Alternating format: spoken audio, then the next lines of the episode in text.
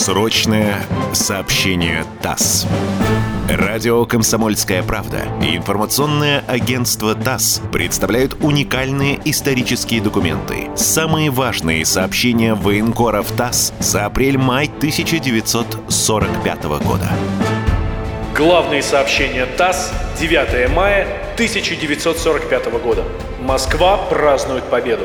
День Победы встал над столицей в час, когда в ночном небе еще сверкали рубиновые звезды Кремля. Едва зазвучали первые такты мелодичного перезвона позывных радиостанций, миллионы москвичей, затаив дыхание, прильнули к репродукторам. Многие и многие устремились к Красной площади, к Кремлю, и там, в ожидании великой вести, стояли у мавзолея Ленина.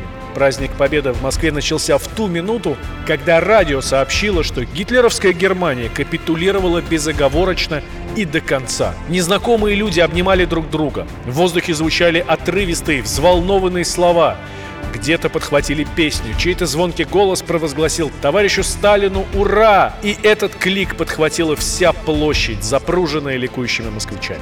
Трудно сказать, спала ли этой ночью Москва. Настолько стремителен был переход от ночи к утру, к утру победы. В течение каких-нибудь двух часов столица нарядилась в яркое праздничное убранство. Заолели флаги на домах. Жильцы украсили балконы своих квартир коврами. На полотнищах сверкали слова привета тем, кто отстоял в эти годы родину от врага и пронес победное знамя от Волги до Берлина. Празднично украшена Красная площадь. Над зданием ГУМа портреты великих создателей нашего государства – Ленина и Сталина. Ярко пламенеют на гигантском полотнище слова «Да здравствует день всенародного торжества, праздник Победы». Сюда, к этой площади, к древним стенам Кремля устремились десятки тысяч москвичей. Юноши и старики, девушки и дети, держась за руки, вышли на улицы. Колонны двигались по улицам Горького, Кирова, Герцена и вливались в единый красочный бурлящий поток. На площадях революции, Свердлова, на Красной площади происходили волнующие сцены. Внимание окружающих привлек офицер в защитных фронтовых погонах. Он был подхвачен десятками рук и под крики «Ура!» подброшен вверх. Растерявшийся фронтовик пытался было уклониться от такого горячего выражения симпатии, но ему это не удалось.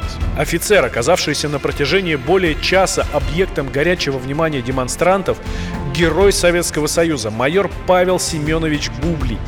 Он прибыл с фронта лишь накануне узнав о Великой Победе, пришел на Красную площадь. С каждым часом на улицах и площадях Москвы становилось оживленнее.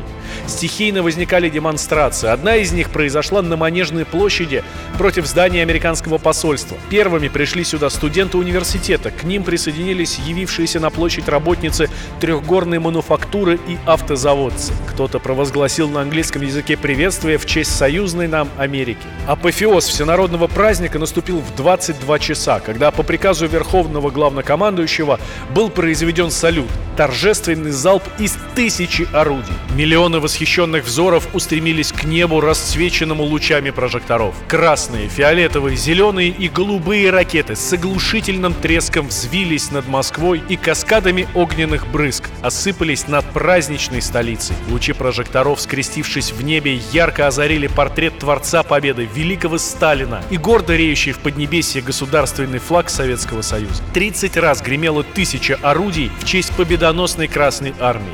В честь праздника Победы гром московских пушек сливался с ликующей песней народа-победителя, радостно отпраздновавшего первый день мира. Когда отзвучали залпы салюта, небо заполнили десятки самолетов, сбрасывающих над городом гирлянды разноцветных ракет.